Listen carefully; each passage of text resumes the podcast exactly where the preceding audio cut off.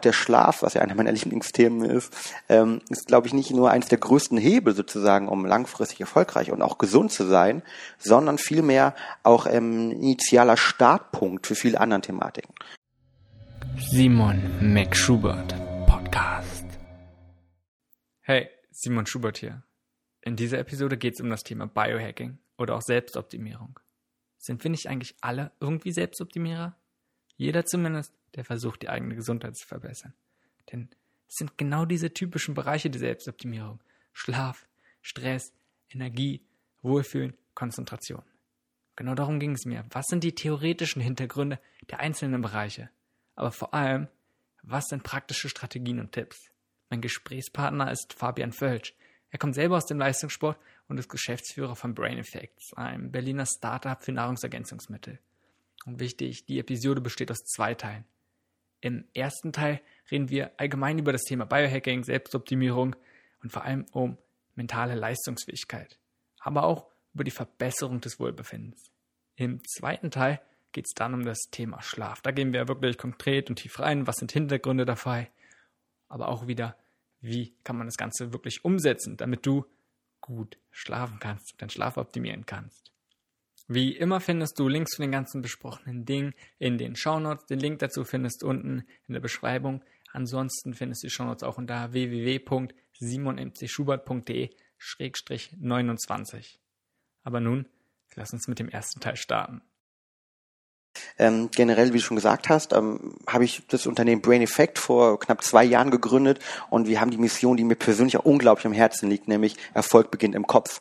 Und der Hintergrund ist eigentlich, dass ich sowohl in meiner Karriere vorher Sportler gemerkt habe, als auch später in meinem Job, dass eigentlich der Kopf so elementar wichtig ist für unsere persönliche Leistungsfähigkeit zum einen, aber zum anderen auch, und ob wir unsere Ziele erreichen. Und deshalb ist es, würde ich sagen, meine Mission aktuell, dass wir versuchen, gemeinsam in meinem Team, aber auch persönlich versuche einfach herauszufinden, was mich persönlich leistungsfähiger macht und was mich mental leistungsfähiger macht, wie ich dort sozusagen gesund durchs Leben gehen kann, mit einem gesunden Kopf, aber gleichzeitig wir natürlich auch versuchen, dieses Wissen sozusagen mit Leuten, in dem Fall jetzt den Zuhörern, auch anderen zu scheren, weil ich einfach der Meinung bin, dass es viel zu wenig noch klar den Menschen ist, wie weit unser Kopf, wie viel er determiniert und wie wichtig er ist für unser Glück eigentlich, nach dem wir irgendwie gefühlt alle auch streben. Und das ist so ein bisschen meine Mission, die wir gemeinsam hier verfolgen. Okay, bin ich gut aufgegangen, wird sicherlich sehr viel eingehen. Wie siehst du den Anteil bei dir im Alltag, wenn wir sagen, du hast schon gesagt, Arbeit ist ein Startup und ich glaube, jeder kann sich vorstellen, dass es eine enorme Belastung auf vielen verschiedenen Ebenen ist. Und wenn es jetzt rein persönlich geht um deine Gesundheit, ich bin der Meinung, ich denke, du auch, dass einfach die eigene persönliche Gesundheit einfach eine enorme Ressource ist und einfach die Grundlage dafür, dass man in vielen verschiedenen Feldern irgendwie erfolgreich und überhaupt leistungsfähig ist. Total, ja. Wenn du sagst, einfach nur von den Prozenten, wenn du es jetzt irgendwie einteilen müsstest, einfach nur grob, wie groß, worauf fokussierst du dich ungefähr? Einfach, wenn du sagst, das Mentale ist immer der größte Punkt, wo es anfängt. Ich fokussiere mich schon, würde ich sagen, 60-70% auf die mentale Thematik, weil ich glaube, da beginnt alles. In unserem Kopf beginnt alles. Und ich muss natürlich erstmal im Kopf sozusagen meine Ziele fassen. Ich muss im Kopf sozusagen meine Motivation haben. Auch das ganze Thema Stress fängt ja alles im Kopf an. Oder auch der Schlaf, was ja einer meiner Lieblingsthemen ist, ist, glaube ich, nicht nur eines der größten Hebel sozusagen, um langfristig erfolgreich und auch gesund zu sein, sondern vielmehr auch initialer Startpunkt für viele andere Thematiken. Und deshalb, um deine Frage zu beantworten, ist natürlich immer schwierig, wie viele Prozentpunkte, klar. Aber ich würde ganz klar sagen, für mich beginnt die Gesundheit im Kopf und für mich beginnt somit auch das Verständnis natürlich für gesundheitliche Themen. Auch erstmal nicht nur mit der intellektuellen Aufarbeitung des Ganzen, sondern auch vielmehr mit den ersten Schritten, die man im Kopf durchdenkt und macht. Und deshalb bin ich vielleicht auch jemand, der ganz klar sagen würde, 60, 40, 70, 30. Okay. 2 Sachen, wie meinst du das von wegen beginnt im Kopf? Da möchte ich so ein bisschen mehr nochmal drauf eingehen. Einerseits, du hast gesagt, das Verständnis muss erst da sein. Würde ich ganz klar ein bisschen mitgehen, aber nur bedingt, weil es ist extrem hilfreich, wenn man Grundlagen vorher versteht, wenn man die Theorie versteht, wenn man weiß, was man machen soll. Und sicherlich, das ist mehr oder weniger dann die Bedingung dafür, dass man es dann auch irgendwie umsetzen kann. Du musst erst wissen, was du machen kannst, damit du es machen kannst. Andererseits, ich sag mal, wie ein Kind, ist auch einfach viel draußen an der frischen Luft und bewegt sich, weiß nicht, was es macht und tut es einfach. Darum ist die Grundlage dafür wirklich das Wissen davor. Sicherlich ist es hilfreich, es ist zwangsweise notwendig, ist so immer, das ist so ein Aspekt. Andererseits, ja, auf die Einteilung zwischen, ne? Körper, Geist und oft dann vielleicht noch Seele. Wobei das einfach nur Trennungen von uns sind. Sind die Sachen. Letztendlich, da ist nichts getrennt. Das ist eine Vorstellung, die wir einteilen, damit wir uns das besser vorstellen können. Letztendlich kannst du nie das Mentale von dem Körperlichen trennen. Und zu sagen, man konzentriert sich deswegen mehr auf das Mentale, auf das Körperliche, ist auch wieder, ja, diese künstliche Trennung von uns. Darum, wie sieht es für dich, also, darum ist für mich die Frage, wie kann man das praktisch umsetzen, wenn es für uns eine künstliche Trennung ist? Ja. Das ist natürlich ein bisschen auch eine philosophische Frage, finde ich sehr spannend.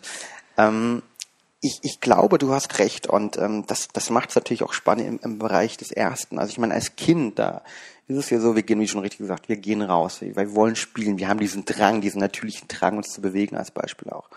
Und ich glaube, und das habe ich bei mir persönlich auch, und vielleicht kann ich da auch jetzt aber nur persönlich von mir sprechen, aber auch gemerkt, je älter man wird und desto mehr man vielleicht auch Verantwortung trägt, ne, sei es im beruflichen Kontext, im familiären Kontext, desto mehr werden aus Sachen, die wir früher eigentlich intuitiv richtig gemacht werden Bereiche des Nachdenkens. Das heißt, man fokussiert sich viel mehr darum und überdenkt halt erstmal Thematiken sehr stark. Und ich weiß nicht, ob es gut ist oder schlecht ist, aber ich bin persönlich, würde ich sagen, ein sehr rationaler Mensch, vielleicht auch geworden, durch den Job, durch den Beruf, durch die sportlichen Aspekte. Und deshalb ist es bei mir ganz klar so, dass ich viele Sachen gar nicht mehr so intuitiv mache, sondern einfach sie vorher versuche zu durchdenken.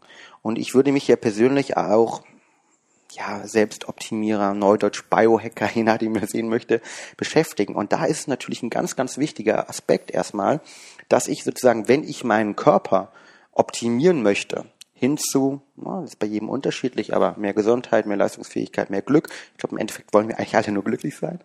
Dann muss ich natürlich am Anfang mich erstmal irgendwie eine Transparenz schaffen, wo stehe ich eigentlich aktuell?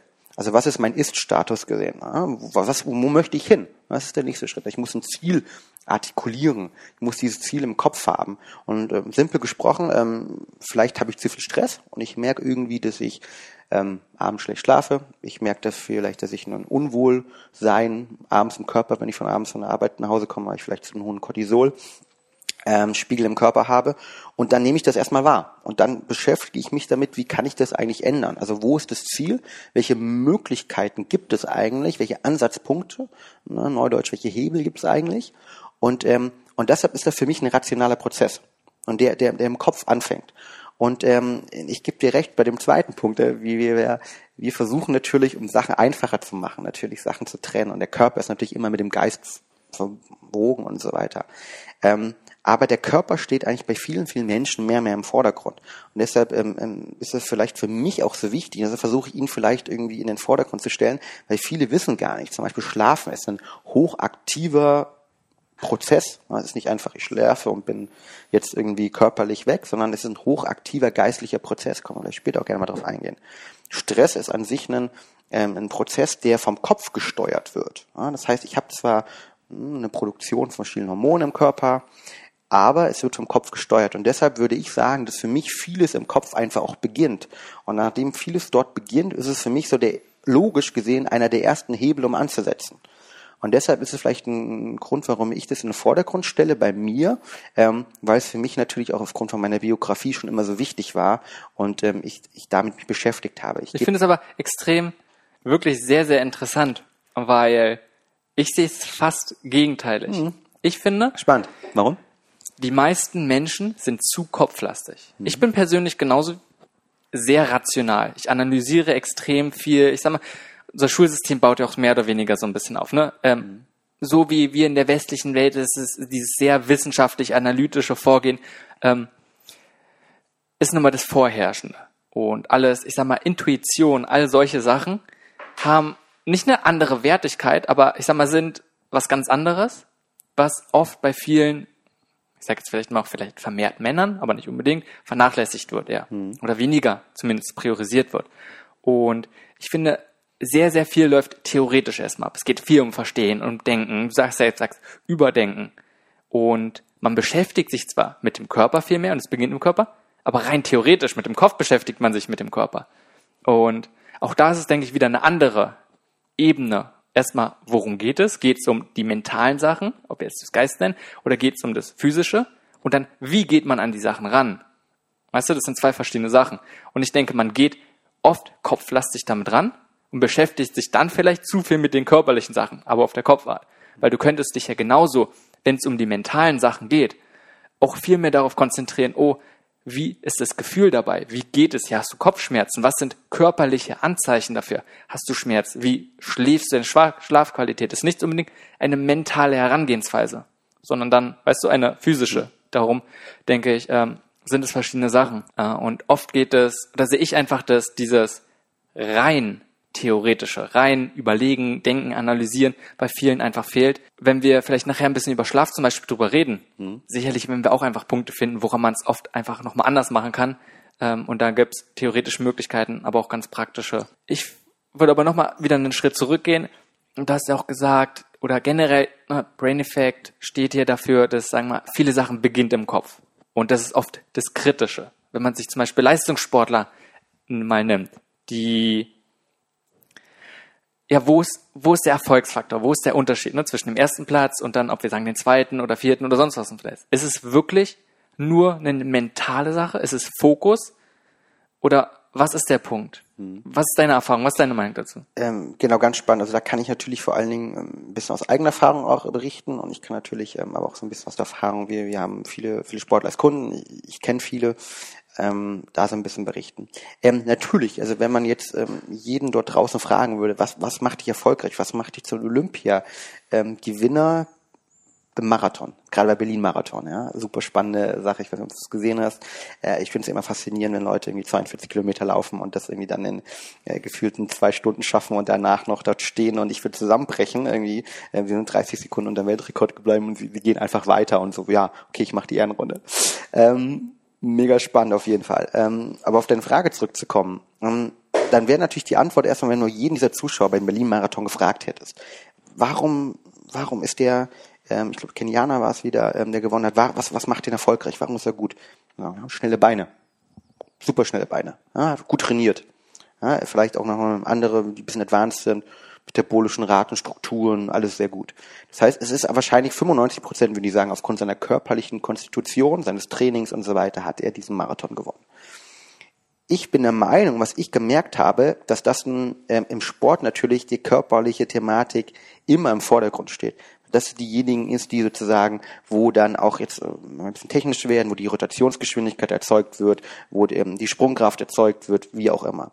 Ich glaube aber, dass beim Sport auch, und die Heike Henkel hat das mal, ehemalige deutsche Hochspringerin, ganz erfolgreiche Olympiagewinnerin, hat mal gesagt, sie sagt, dass im Sport mehr als 50%, eher 60% der Leistungsfähigkeit bzw. des Erfolges im Kopf entsteht. Oder auch Tim Lobinger, ein deutscher Stabhochspringer, hat mal gesagt, wenn du nicht vor dem Sprung sozusagen die Latte schon mental übersprungen hast, dann wirst du sie reißen. Und ich glaube, das ist beides ganz korrekt.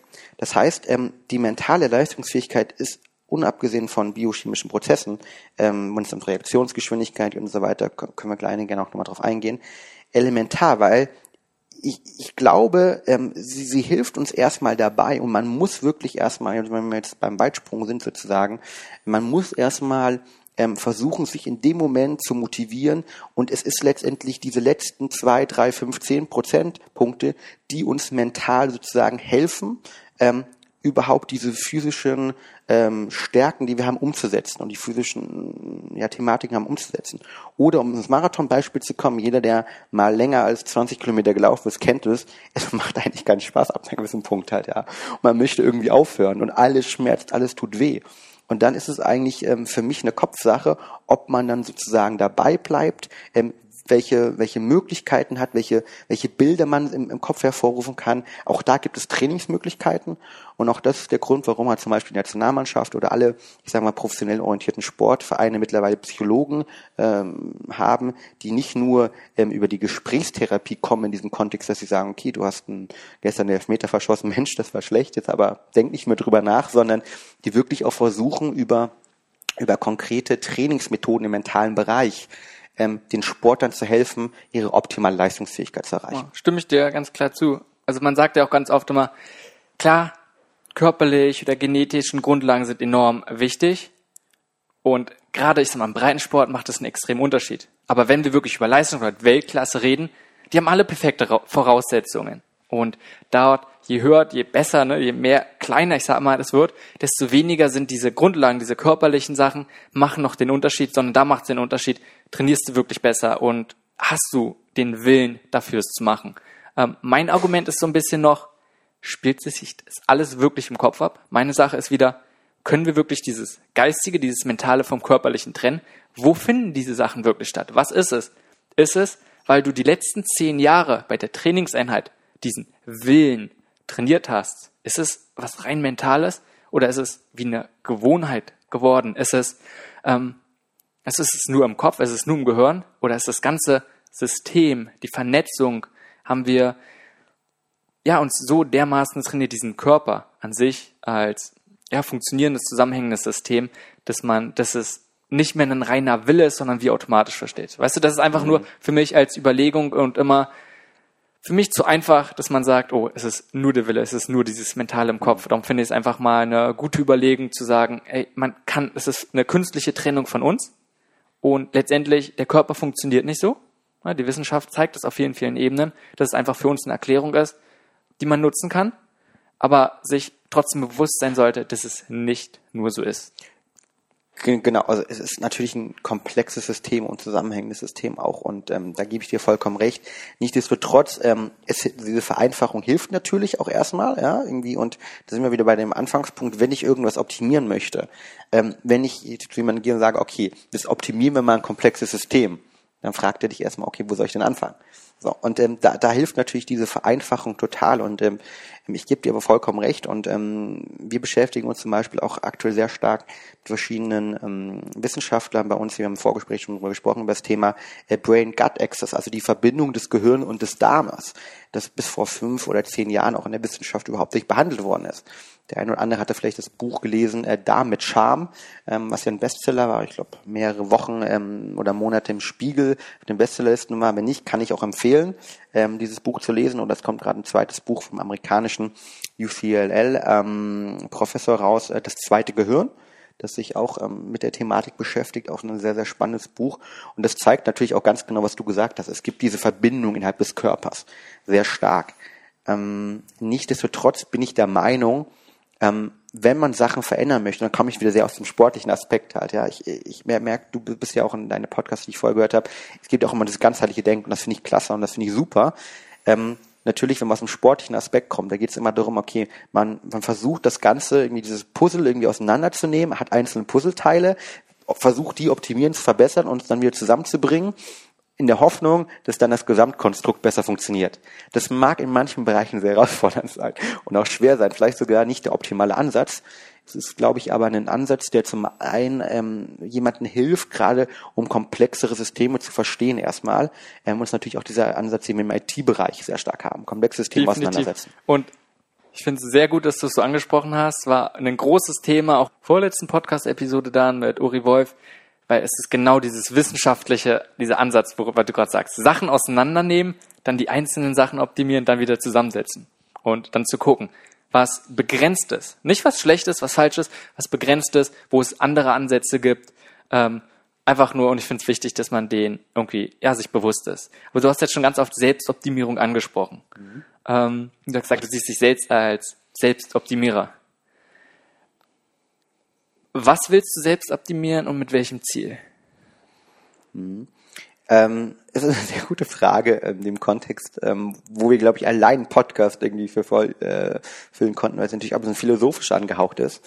Ich versuche es mal so ein bisschen einfach runterzubrechen, irgendwie auf schnelle Antworten. Ich fange gleich mit der zweiten an. Was will ich, was ist mein Ziel des Ganzen eigentlich?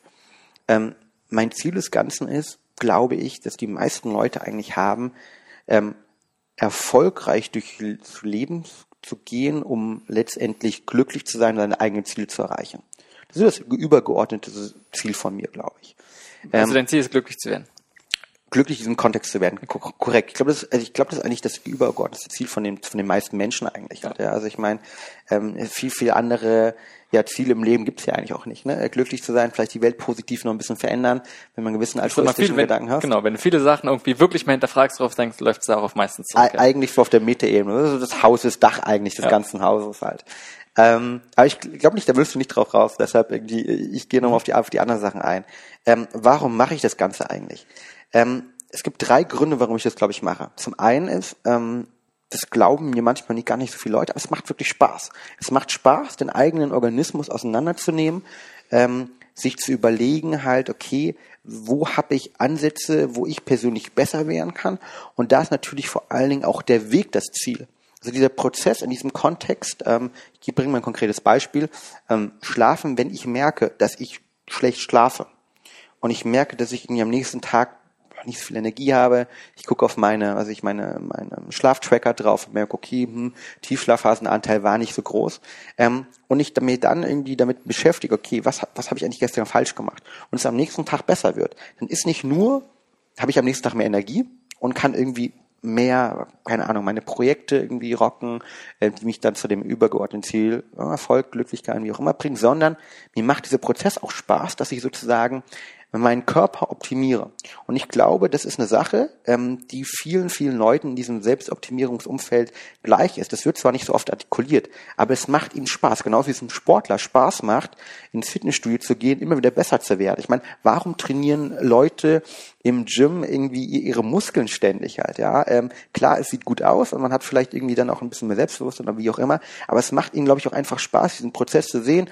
Ich folge im Trainingsplan und dann irgendwie wächst mein Bizeps oder ich kann beim Crossfit mehr Gewichte stemmen oder ich schaffe es irgendwie in der Fußballmannschaft konkret irgendwie nach einem harten Training meinen rechten Fuß irgendwie sonst verbessern. Das ist auf jeden Fall enorm belohnt auch. Richtig. Und das macht auch genau den Spaß. Und das ist der erste Punkt. Der zweite Punkt ist natürlich, ich empfinde das als, und da sind wir beim Thema Philosophie, als einen großen Ansatz der Freiheit, der eigenen Freiheit. Was wir gerade sehen in unserer Gesellschaft, ist ja eine sehr starke Demokratisierung von medizinischem Wissen. Was du mit deinem Podcast hier machst, deshalb feiere ich den auch und finde den super, ist ja eine Demokratisierung von Wissen, dass du gewisse Wissensthematiken, die vorher vielleicht vor 15, 20 Jahren sehr wenigen Menschen, Ärzten, Apothekern, Heilpraktikern vielleicht vorbehalten waren, sozusagen raus an die Menschheit, an die Zuhörerschaft gibst, mit der Option überhaupt, sich damit zu beschäftigen, um sozusagen selbst ihre eigene Gesundheit in die Hand zu nehmen, unabhängig von anderen Menschen.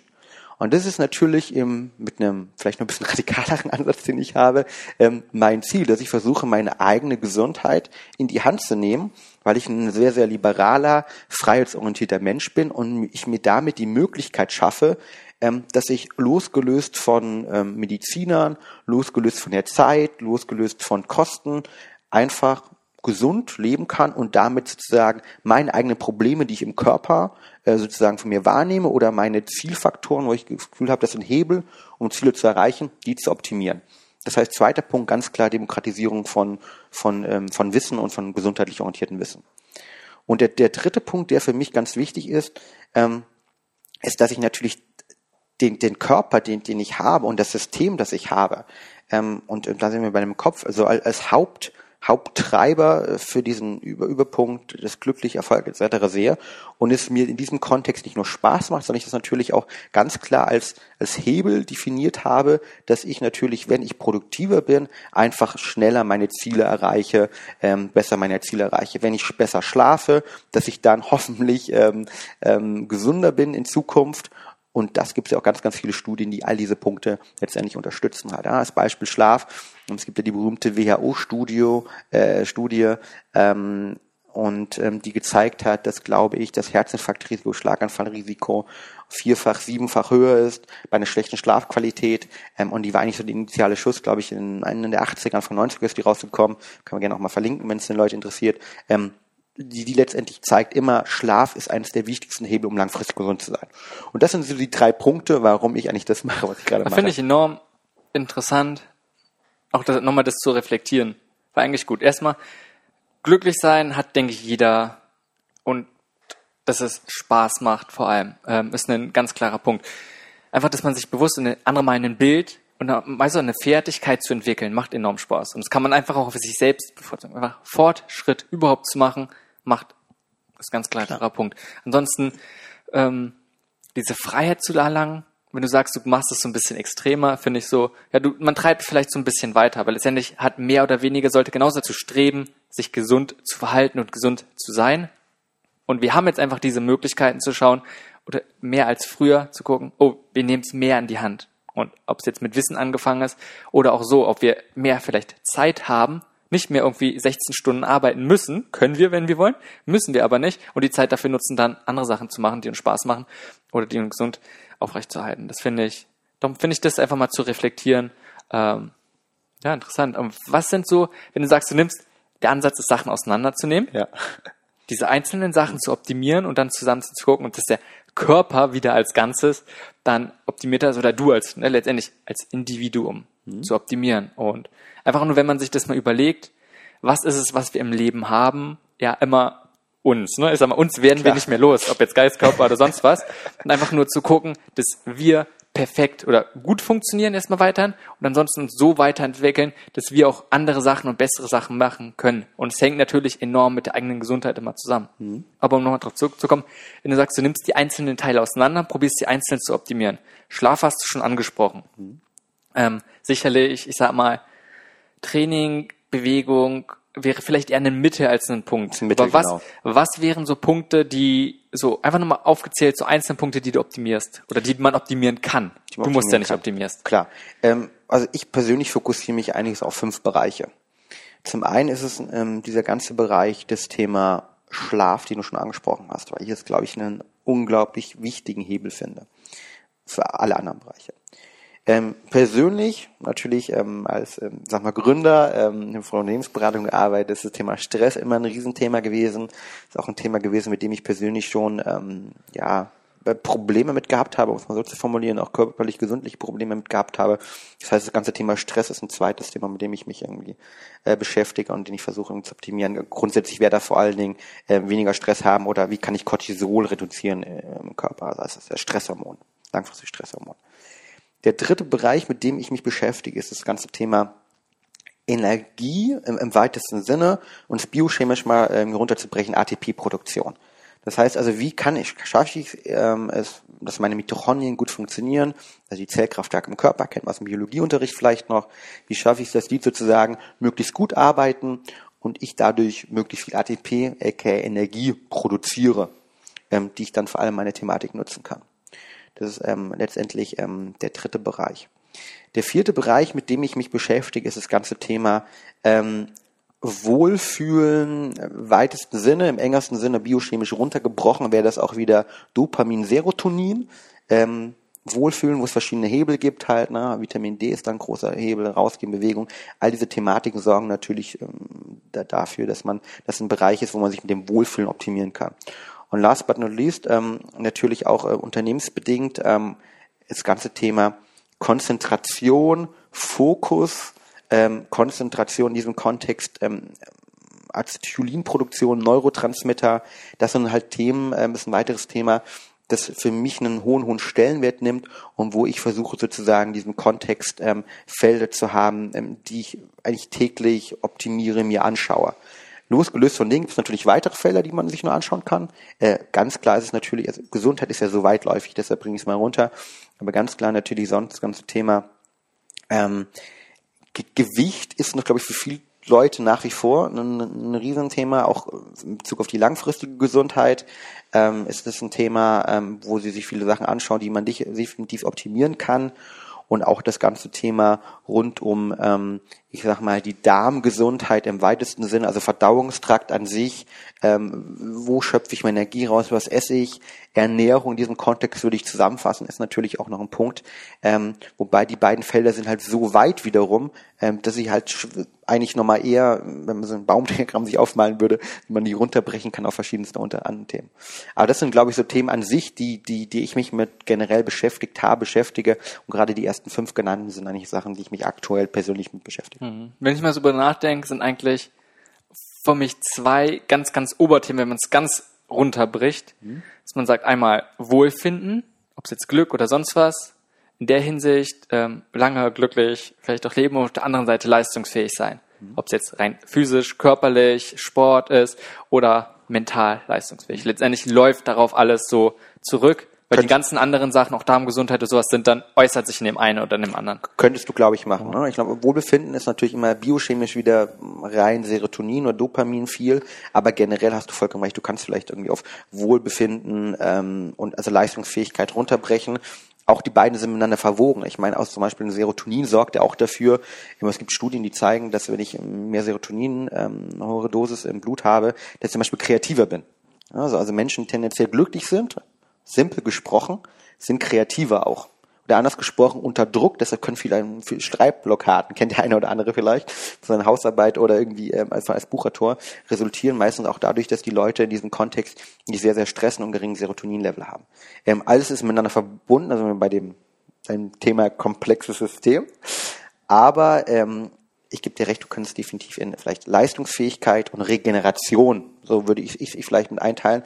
Und da ist das Thema Wohlfühlen natürlich auch im Bereich drin. Okay, finde ich, lass uns da vielleicht mal auf die einzelnen Sachen ein bisschen eingehen. Ich würde gleich gerne nochmal mehr auf Schlaf gesondert eingehen, weil ich glaube, es ist ein riesengroßes Thema, womit einfach gefühlt, und es ist vielleicht in letzter Zeit, weil ich mich auch mehr mit beschäftige, aber so viele, ob es jetzt direkt bewusst ist oder unterbewusst den Leuten, einfach ein Riesenthema von vielen, vielen Menschen noch ist. Ja. Und enorm. Und ich glaube, das wird über die nächsten Jahre nochmal kommen.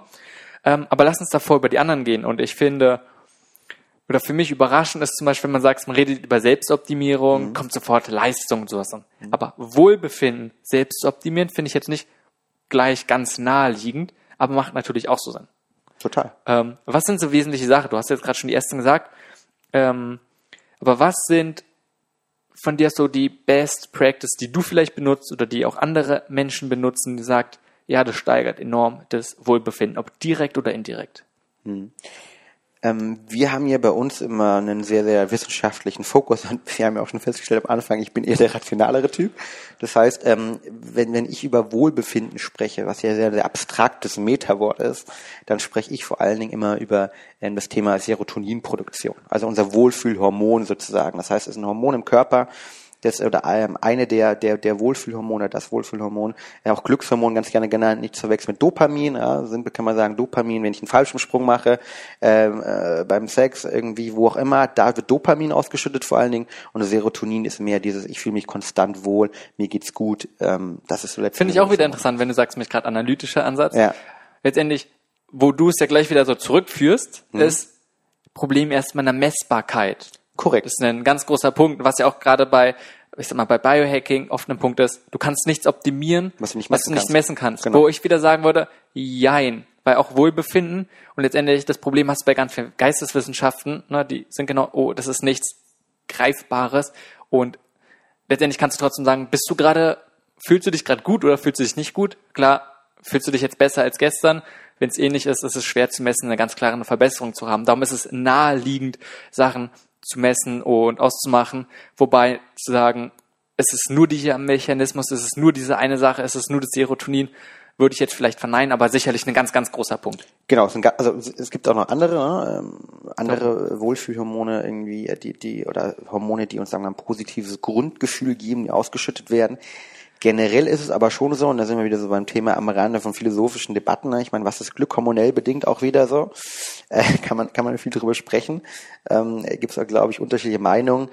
Ich glaube natürlich, wie gesagt, ich komme aus diesem Biohacking und wir versuchen, wie schon richtig gesagt hast, und ich versuche, alle Sachen, die du optimieren willst, müsst du irgendwie messbar machen. Und deshalb ist, glaube ich, das Wohlfühlen, ein Großteil davon ist durch die hormonell bedingt. Definitiv. Also das meiste sogar hormonell bedingt. Was tust du dann ganz konkret, um ich sag mal, deinen hormonellen Haushalt irgendwie so positiv zu beeinflussen.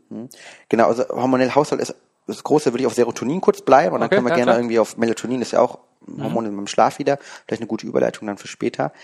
Für den Serotonin-Haushalt gibt es wirklich drei Sachen, die man, glaube ich, ganz, ganz gut mitgeben kann den Leuten. Erstmal sind eigentlich relativ triviale Sachen, da sind wir bei intuitiv, was Kinder machen, rausgehen. Warum rausgehen? Wir leben ja aktuell in einer Gesellschaft, wo wir Vitamin-D-Problematik haben. Also Vitamin D ist in der hormonellen Kaskade beziehungsweise wird benötigt, um später Serotonin zu produzieren. Es hilft nämlich dafür, dass die Synthese von L-Tryptophan, das kann man aufnehmen, ist eine Aminosäure über 5-HTP, zu Serotonin überhaupt stattfinden kann. Und deshalb ist es so, ich glaube, die Bundesregierung hat eine neue Studie rausgebracht mit dem Robert-Koch-Institut zusammen, die sagt, glaube ich, im Winter knapp 80% in Deutschland haben keine optimale, aka eine einen Vitamin-D-Mangel. Im Sommer sind es, glaube ich, um die 60%. Auch die kann man gerne, glaube ich, verlinken, die Studie, super spannend. Und die zeigt eigentlich schon, wenn wir nicht rausgehen, das heißt, wenn wir nicht am Tag draußen sind, an der Luft, in der frischen Luft, dann haben wir massive Vitamin-D-Problematiken. Das heißt, wir bilden zu wenig Vitamin D über die Haut. Gerade bei Frauen, wir waren neulich auf einer Messe und da kamen dann viele von einem großen deutschen Hersteller, der Beauty-Produkte auf den Markt bringt, die kamen dann an und haben sich sehr stark für unser Vitamin-D-Produkt interessiert. Dann habe ich gefragt, warum? Und dann haben wir so ein bisschen drüber gesprochen, dass sie auch mal ein paar Vitamin-D-Tests gemacht haben, dass die sehr negativ waren. Und sie meinen, ich gehe doch ständig raus, Fabian, ich gehe doch raus. Ich so, okay, habt ihr denn eine Creme? Ja, klar, wir nutzen unsere Tagescreme. Ist da ein Lichtschutzfaktor drin? Ja, da ist natürlich ein Lichtschutzfaktor drin, wie jeder guten Frauencreme Lichtschutzfaktor drin sein soll. Und Problem da natürlich, wenn ich einen großen Lichtschutzfaktor in meiner Tagescreme habe, dann hilft es mir auch nicht, wenn ich diese eine Stunde in der Mittagspause rausgehe, sondern dann kriegt mein Körper einfach absolut nichts von der Sonne ab. Das heißt, ich kann kein Vitamin D bilden und habe demzufolge dann auch wahrscheinlich im Winter definitiv, im Sommer mit einer hohen Wahrscheinlichkeit eine Vitamin D-Problematik. Definitiv. So, also ich denke auch mal, vor allem gerade in unseren Breitengraden ist es doch die meiste Zeit relativ kühl, dass wir sehr viel anhaben. Ja, total. Und die Lichtintensität ist oft nicht so hoch. Inzwischen geht die Sonne wieder rausgekommen. Ich dachte heute Morgen auch so, es war so bewölkt, es war so neblig. Da kannst du den ganzen Tag nackt draußen laufen, das würde sich auch nicht reichen. Wird nicht viel bringen, ja. Darum macht es, glaube ich, da und gerade im Winter Sinn, zusätzlich Vitamin D einzunehmen. Ist in Deutschland, kommen wir, glaube ich, nicht drum von. Eine Alternative, und ich weiß nicht, wie stehst du dazu, sind Lampen, künstliche Beleuchtung? Genau, also ich habe damit auch schon mal getestet, mit der künstlichen Beleuchtung, mit den Lampen. Es gibt ja auch jetzt wieder das Thema Solarium, nicht Solarium. Ich persönlich habe damit experimentiert. Solarium finde ich immer noch mit dem Thema Hautschutz und Hautkrebs, bin ich mir noch nicht ganz sicher, was ich davon halten soll. Es gibt zwar eine spannende, sehr polemisch formulierte Studie, ich glaube, in irgendeiner schwedischen Universität, die mal gesagt hat, okay, Vitamin-D-Mangel ist gefährlicher als Rauchen, aka Schlussfolgerung, wenn du nicht rausgehst oder ins Solarium gehst in Schweden, ist es eigentlich gefährlicher als das, wenn du rauchst halt, ne? Das heißt, also das würde ich jetzt nicht vielleicht unterstützen, aber ich glaube, die generelle Tendenz ist richtig und wie man es aufnimmt, das hängt dann vielleicht auch vom Hauttyp ab und so weiter. Wow. Ist aber also definitiv eine Möglichkeit, also im Sommer rausgehen, mal 15 Minuten, 20 Minuten ohne Lichtschutzfaktor. Es gibt die Studien, sagen, also bis 15 Minuten ist es eigentlich für die Haut okay, auch für die hellen Hauttypen. Das auf jeden Fall, gerade für die Frauen, wie gesagt, irgendwie mal gucken, was in der Tagescreme drin ist, die man nutzt, wenn man eine nutzt. Wenn da Lichtschutzfaktor drin ist, steht meistens hinten drauf. Problem ist, habe ich jetzt auch gelernt, unter Lichtschutzfaktor 5 muss es nicht angegeben werden. Das heißt, nur über den Lichtschutzfaktor 5 wird in den Cremes der Lichtschutzfaktor angegeben. Das heißt, da auch vielleicht mal gucken, irgendwie, oder mit dem Hersteller sprechen, was nutzt man eigentlich? Und sonst vielleicht mal die dann für den Mittagslauf nicht nutzen. Und sonst supplementieren. Ist, glaube ich, eine Thematik. Ob ich supplementiere jetzt über Vitamin D-Tropfen, haben eine höhere Bioverfügbarkeit, mit Vitamin K mischen kann ich immer noch empfehlen, halt, also Vitamin D, wenn hochdosiert einnehmen, bitte mit Vitamin K mischen, ist gesünder und kann gerade sonst bei Sportlern massive Probleme bei den Knochen hervorrufen, wegen der Kalziumsynthese, die dort nicht richtig funktioniert. Das sind, glaube ich, Thematiken oder halt die Lampen, ja, kann man machen, persönlich habe ich es auch probiert. Für mich ist halt einfacher, Vitamin D-Tropfen zu nehmen. Definitiv. Und das ist dann auch subjektiv. Aber ich sag mal, es hat vielleicht noch andere Vorteile. Ein Freund von mir testet es gerade oder macht dann Tests davor Vitamin D, will nichts anderes über den Winter nehmen und einfach mal gucken, wie die Auswirkung ist. Aber ich glaube, du hast gerade auch gesagt, vom Hauttyp und auch so, wie jeder Vitamin D aufnimmt, die Bioverfügbarkeit einfach ist enorm unterschiedlich von den Dosen. Da gibt es, denke ich, nichts Allgemeines. Aber gut, wir waren jetzt also Vitamin D rausgehen, ist ein Faktor, du hast gesagt, von 3 Faktoren gesprochen. Genau. Das zweite ist natürlich das ganze Thema Ernährung. Auch die Ernährung ist eigentlich elementar für die Thematik Serotoninproduktion.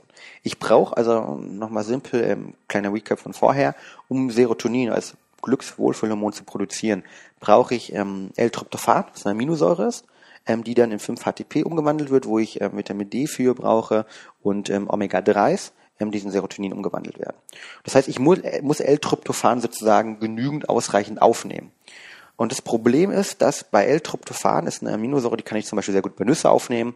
Wenn ich viele Nüsse esse, als Allergiker ist das natürlich eine Thematik. Wenn ich zum Beispiel zu viel Proteine noch aufnehme, weil ich zum Beispiel Leistungssportler bin, weil ich im Fitnessstudio trainiere, dann ist es so, dass wir in unserem Körper haben sogenannte Carrier, die sozusagen dafür sorgen, dass die Aminosäuren dahin transportiert werden, wo sie hin transportiert werden sollen. Und wenn ich jetzt sehr viele andere Aminosäuren aufnehme, konkurrieren die sozusagen immer damit, auch mit L-Tryptophan, ob sie sozusagen dahin kommen, wo sie hin sollen. Einfach gesprochen. Also mit der Autobahn, je voller der Traffic ist, je mehr Autos auf der Autobahn ist, desto schwieriger ist es, dahin zu kommen, wo ich hinkommen möchte. Und von der Seite, das ist auch eine Thematik, das heißt, genügend L-Tryptophan nehmen und gerade für Leute in besonderen Umfeldern, das heißt, viele Leute, die viel Eiweiß an sich zu sich nehmen, entweder weil sie eine Low-Carb-Diät machen zum Beispiel, weil sie viel Sport machen, Eiweißprodukte nebenher nehmen. Da würde ich raten, in diesem Kontext darauf zu achten, dass man wirklich genügend L-Tryptophan über die normale Nahrung aufnimmt. Beste Möglichkeit sind Nüsse, glaube ich. Und auch andere Sachen können wir gerne auch mal ein paar Quellen, L-Tryptophan-Quellen verlinken für die Leute, die sich ein bisschen mehr dort beschäftigen müssen. Das ist so die zweite Thematik, die, glaube ich, für das Wohlbefinden wichtig ist. Und die dritte Thematik, dieses ganze Thema Bewegung. Es gibt ganz, ganz, ganz viele Studien, die zeigen, dass Bewegung im generellen Kontext sich positiv auf die Hormonproduktion auswirkt. Das heißt, ganz simpel gesprochen, positiv auf die Serotoninproduktion, Dopaminproduktion. Ich meine, jeder kennt das Thema, wenn er Runners High schon mal viel irgendwann gehört, irgendwie, wenn ich Sport mache, jeder kennt dieses Gefühl, wenn ich aus dem Sport zurückkomme, man quält sich vielleicht morgens nur raus. Ich gehe gerne morgens zum Sport und versuche so ein bisschen meine Morgenroutine einzubauen und ganz ehrlich, ist es manchmal richtig hart, da irgendwie gerade zum Winter kommt, um 6 Uhr aufzustehen, zu joggen und manchmal habe ich auch gar keinen Bock. Aber wenn man dann zu Hause ist und angekommen ist, dann fühlt man sich gut. Und dieses gute Fühlen hängt wieder maßgeblich damit mit den Hormonen zusammen, die ausgestoßen werden, nämlich Dopamin. Die Serotoninproduktion wird angeheizt. Gleichzeitig gibt es Serotonin, die sozusagen auch dann entladen wird, also quasi im Körper frei ausgeschüttet wird. Und all das hilft natürlich einfach auch generell. Das heißt, Bewegung im generellen Kontext nicht nur gut für die Serotoninproduktion zum Beispiel, sondern auch ein großes Thema von mir, der BDNF, der Brain Derived Neurotropic Factor, also das Wachstumshormon des Gehirns zum Beispiel, wird maßgeblich auch durch Sport aktiviert. Auch eine Studie, die wir gerne auch mal verlinken können, sehr, sehr spannend, die zeigt, dass je mehr ich Sport mache, also länger als 20 Minuten, vor allen Dingen nicht im normalen Bereich, also in einem Bereich von Herzfrequenz zwischen 130 und 150, dass das mir jetzt sozusagen hilft, den Brain-Derived Neurotropic Factor, BDNF genannt, auszuschütten, der extrem relevant ist, damit sich unsere Synapsen erholen können, zum Beispiel unser Gehirn erholen können und auch da wieder neue Gehirnzellen sozusagen geknüpft werden. Und deshalb dritter Punkt, klar, bewegt euch, geht raus und das ist immer positiv. Und das ist genau mehr oder weniger für mich, was ich vorhin auch so ein bisschen meinte, ist das Wissen immer Grundlage, weil jeder weiß, dass Bewegung gut ist. Und welche genau die Funktion es ist interessant und für manche vielleicht mehr, manche motiviert es. Aber letztendlich kommt es darauf an, ob man sich bewegt oder nicht und ob man sich jetzt ewig darum Gedanken macht, was genau dann abläuft und welcher Positiveffekt hat. Und für mich ist gerade interessant, Vitamin D lässt sich jetzt so ein bisschen schreiten. Wir haben gesagt, manchmal reicht es nicht aus, wenn man rausgeht, aber dass die meisten Sachen natürliche Sachen ist, die ja man einfach macht. Ne? Ernährung, darauf achten, auch natürliche Ernährung haben, vor allem viel Bewegung, frischen Luft sein, Sonne sich aussetzen. Weil oft ist ein Bild von Biohacker ist so viele künstliche Sachen, ne? Und immer technische neue Sachen, Nahrungsergänzungsmittel, sowas. Aber ganz oft geht es erstmal darum, das eigene Verhalten zu machen. Was sind denn, was ist ein Punkt, was mich gerade interessiert, was sind denn Stellschrauben im Sinne von, wenn wir sagen, Nahrungsergänzungsmittel, natürliche Ernährung, ich sag mal Verhalten, du hast dann noch vielleicht technische Hilfsmittel, Gadgets, einmal zu messen von bestimmten Sachen, andererseits aber die vielleicht so auch nochmal künstlich auf den Körper irgendwie einwirken. Gibt es noch irgendwelche anderen Sachen, die man zur Selbstoptimierung so einnehmen kann? Einfach nur als Kategorien? Also kurzes Recap. Stoffe, ja, in jeglicher Art und Weise, also egal ob es jetzt Lebensmittel sind, Nahrungsergänzungsmittel, also eine Biochemikerin, die macht zum Beispiel nie Unterschiede, weil es am Endeffekt ja alles Biochemie ist, also Stoffe, die ich zu mir nehmen kann, hoffentlich legale Stoffe, ja, es gibt natürlich auch illegale. Das heißt, da würde ich halt alles von Lebensmittel, Arzneimittel, Nahrungsergänzungsmittel runterfassen. Erster Punkt. Zweiter Punkt ist natürlich Stimuli von außen an sich. Na, die Stimuli können natürlich, die Sonne sein, ja, das könnte irgendwie, das kann Wasser sein, das kann, also Wärme, Kälte, etc., die kann ich auch nutzen. Ein großer Teil im Bereich des Biohackings beschäftigt sich ja aktuell auch mit Kälte. Kalte Thermogenese, Kälte, Wim Hof ist ein großes Thema dort, die sich damit beschäftigen, was Kälte für einen Einfluss auf, zum Beispiel meine Mitochondrien hat, was Kälte für einen Einfluss auf meine Gesundheit hat und so weiter. Das heißt also, externe Stimuli oder Naturgewalten würde ich es einfach mal bezeichnen. Du hast die technischen Hilfsmittel beschrieben, definitiv. Kurzes Beispiel dort. Wir haben zum Beispiel Elf Emmet jetzt hier gerade am Testen. Elf Emmet ist ein, muss ich vorstellen, wie ein Reif, den man über den Kopf nimmt, also so ein bisschen die Frauen kennen das halt, den Haarreif von früher, den man über den Kopf macht, und das funktioniert so, dass elektromagnetische Impulse auf den Hinterkopf sozusagen anliegen und gesendet werden, und wir haben ja unser Gehirn arbeitet in verschiedenen Wellen, sogenannten Brainwaves, und jeder Status unseres Gehirns ist zum Beispiel Konzentration, Schlaf, aber auch so tiefe Konzentration und so weiter hat. Wir haben verschiedene Frequenzen. Und es kann halt mal passieren, dass ich zum Beispiel in der Uni sitze und eigentlich in einem Stati sein möchte, dass ich mich konzentriere, aber ich komme da irgendwie nicht rein, weil ich abgelenkt bin etc. Und dieses technische Hilfsmittel versucht zum Beispiel, das durch elektromagnetische Impulse zu synchronisieren. Das ist quasi irgendwie mein Gehirn, also dass ich meinen Alpha-Wellenanteil zum Beispiel, oder in dem Fall der Theta-Wellenanteil, dass der sich erhöht, beziehungsweise durch elektromagnetische Impulse aussende, dass mein Gehirn in sozusagen diesen Bereich reinbringt. Das wäre zum Beispiel ein Hilfsmittel. Wie heißt es? Elf Emmet. Genau, auch da können wir gerne später nochmal sprechen, gibt es ein ganz, ganz spannendes Unternehmen in den USA, die heißen Halo Sports, ja, also nicht zu verwechseln mit dem Computerspiel Halo, aber gleich geschrieben, Halo Sports, und die arbeiten gerade mit einem Großteil der amerikanischen Elite-Sportler zusammen, wo es genau nochmal um die gleiche Thematik eigentlich geht, sozusagen, wie kann ich über sozusagen elektromagnetische Impulse das Gehirn stimulieren, im sportlichen Kontext dann auch wieder. Das finde ich enorm interessant, weil da werden wir, und wir sind mehr oder weniger jetzt gerade mal beim Anfang in der ganzen Thematik, wo wir mit der technischen Entwicklung auf einem Stand sind und wirklich auf unseren Körper, auf die Biologie in der Hinsicht mehr verstehen und darum auch wirklich eingreifen können oder das wirklich beeinflussen können. Da wird sicherlich noch extrem viel kommen. Für mich immer die Frage auch stellt, wie viel von diesem technischen, also werden wir langfristig sicherlich auch sehen, ist gut, ist nicht gut. Das ist sicher alles Vor- und Nachteile auch wieder. Und hoffentlich passiert es nicht, wie zum Beispiel beim Röntgen, dass wir auf einmal sehen, oh, das ist was ganz, ganz Wichtiges, was wir nicht beachtet haben oder bis jetzt noch nicht gemerkt haben. Aber auf der anderen Seite gibt es halt so und so viele natürliche Sachen. Und darum finde ich es auch gut, wie du es zum Beispiel gesagt hast, ja, es geht nicht nur um sich auf die eine Sache zu konzentrieren, sondern auch wieder ganzheitlich und vor allem auch den Stellfaktor, was können wir aktiv von unserem Verhalten ändern, zum Beispiel zu tun. Kannst du nochmal ganz kurz konkrete Sachen sagen, bevor wir aufs Schlafen gehen? Was kannst du oder was machst du für deine Konzentration, für Produktivität, ohne vielleicht die Mechanismen zu erklären, sondern einfach nur ganz kurz ein paar einzelne Punkte? 5 kurze Punkte für meine Konzentration, die ich regelmäßig mache. Ich versuche regelmäßig Pausen zu machen. Das heißt, ich habe, es gibt so eine Studie, können wir gerne verlinken, 52 Minuten versuche ich zu arbeiten. Ja, wenn es möglich ist, versuche ich mir meinen Wecker, meine Uhr danach zu stellen und versuche mir dann 8 Minuten Pause zu nehmen. Weil das in verschiedenen Studien gezeigt hat, wir brauchen diese Zeit der Regeneration und das hilft und es hilft der Produktivität. Also immer kurze Pause machen.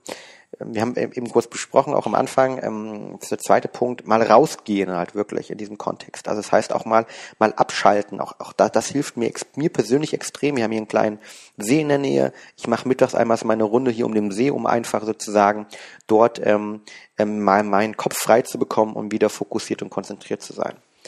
Dritter Punkt für die Konzentration, gerade im beruflichen Kontext, ich versuche, externe Einflüsse in meinen Konzentrationsphasen zu verhindern. Das heißt, in Phasen, wo ich teile mir meinen Kalender ein und habe zum Beispiel morgens von 8 bis 9 Uhr eine E-Mail-Phase, habe dann irgendwie, was weiß ich, abends vor allen Dingen bei mir, weil da am meisten Zeit für ist, habe ich sogenannte strategische Arbeitsphasen, wo ich versuche, konkret Projekte fertigzustellen. Und da lasse ich mich bin ich komplett abgeschottet. Das heißt, irgendwie, wir haben Slack im Unternehmen zu nutzen, das wird dann abgeschaltet. Ich habe die E-Mails dann auf Pause, ich habe eine App sozusagen, wo die E-Mails gemutet werden, da kommen keine neuen E-Mails rein. Wie heißt die? Das muss ich mal gerade kurz nachschauen. Die habe ich mich neulich erst eine neue runtergeladen. Ich würde sagen, wir liefern sie nach, weil es jetzt dauert so lange. Ich glaube, ER-Mail heißt die, glaube ich. Ich würde es aber mal gucken. Ist okay, können wir dann nochmal machen. Genau. Also die nutze ich dafür. Oder was ein anderer wichtiger Punkt ist, also ich sage meinen Mitarbeitern und Kollegen auch klar, das ist eigentlich die Zeit, wo ich nicht gestört werden möchte, wo ich dann konstant bis auf die kleine Pause Sachen durcharbeite. Klingt erstmal trivial, ist aber wirklich für mich persönlich ein Gamechanger gewesen, weil gerade wenn man eben nicht alleine arbeitet, sondern mit vielen, vielen Kollegen zusammenarbeitet, im Großraumbüro arbeitet, ist das, glaube ich, eine ganz, ganz wichtige Thematik. Dann habe ich, und das ist ein vierter Punkt, dann nehme ich, mache mir Kopfhörer auf in diesem Kontext und nutze sogenannte Brain Music, da sind wir so ähnlich bei diesem Elf Emmet. Also es gibt ja Brain FM zum Beispiel, es gibt verschiedene andere Radiosender, Musiksender, die alle Musik in gewissen Klangmustern bereitstellen, die sich wieder an den Brainwaves orientieren und damit helfen sollen, studienbasiert auch sich zu konzentrieren. Und der letzte Punkt ist ein Ernährungspunkt. Das heißt, ich versuche möglichst wenig Zucker zu essen in diesen Bereichen. Weil Zucker natürlich gleichzeitig, wenn man zu viel davon isst, eine hohe Insulinausstoß hervorruft und ein hoher Insulinausstoß, gerade wenn man unter Zuckerung geraten, dafür sorgt natürlich, dass man eben sich nicht konzentrieren kann. Und dann als letzter Punkt, wenn man 6 drauf statt 5, letzter Punkt ist, wenn es noch ums Thema irgendwie externe Stoffe geht, Koffein ist natürlich immer eine Thematik, ja? Oder halt, wir haben natürlich ein eigenes Produkt für Konzentrationsoptimierung. Da nehme ich es nämlich natürlich auch, das sind so diese beiden Thematiken. Ich finde es enorm interessant, auch da wieder, wie die ganzen Sachen ineinander übergehen. Wie, wenn man sagt, man will jetzt die Produktivität auch zum Beispiel wieder erhöhen. Wenn du sagst, kein Zucker, hat auch bei ganz vielen anderen Sachen einfach total enorm großen Punkt. Oder bist draußen, auf einer frischen Luft zu sein. Ne? War wieder zum Beispiel mit Wohlbefinden ein bisschen. Kannst du gleich mehrere Sachen abhaken. Das finde ich immer wunderbar. Aber so ist es letztendlich mit allen Sachen, gerade wenn es auch um Gesundheit und das Menschen mal geht. Das war der erste Teil meines Gesprächs mit Fabian Fölsch. Ich hoffe, dir hat es gefallen. Falls du irgendwie Interesse hast an den ganzen Produkten von Brain Effect, möchte ich dir einen kleinen Gutschein geben, der dir 20% Rabatt ermöglicht. Und zwar Simon20. Und den Gutscheincode findest du auch nochmal in den Shownotes. Ich habe absolut gar nichts davon. Und falls du einfach bessere Gutscheine findest, irgendwo im Internet, nutzt die. Kann ich mir irgendwie nicht vorstellen. Falls also nicht, dann kannst du einfach den benutzen. Wie gesagt, schau einfach mal vorbei. Ich habe ganz und gar nichts davon. Am besten springst du gleich zum zweiten Teil der Episode. Da geht es um das Thema Schlaf. Also was kannst du tun, um deinen Schlaf zu optimieren?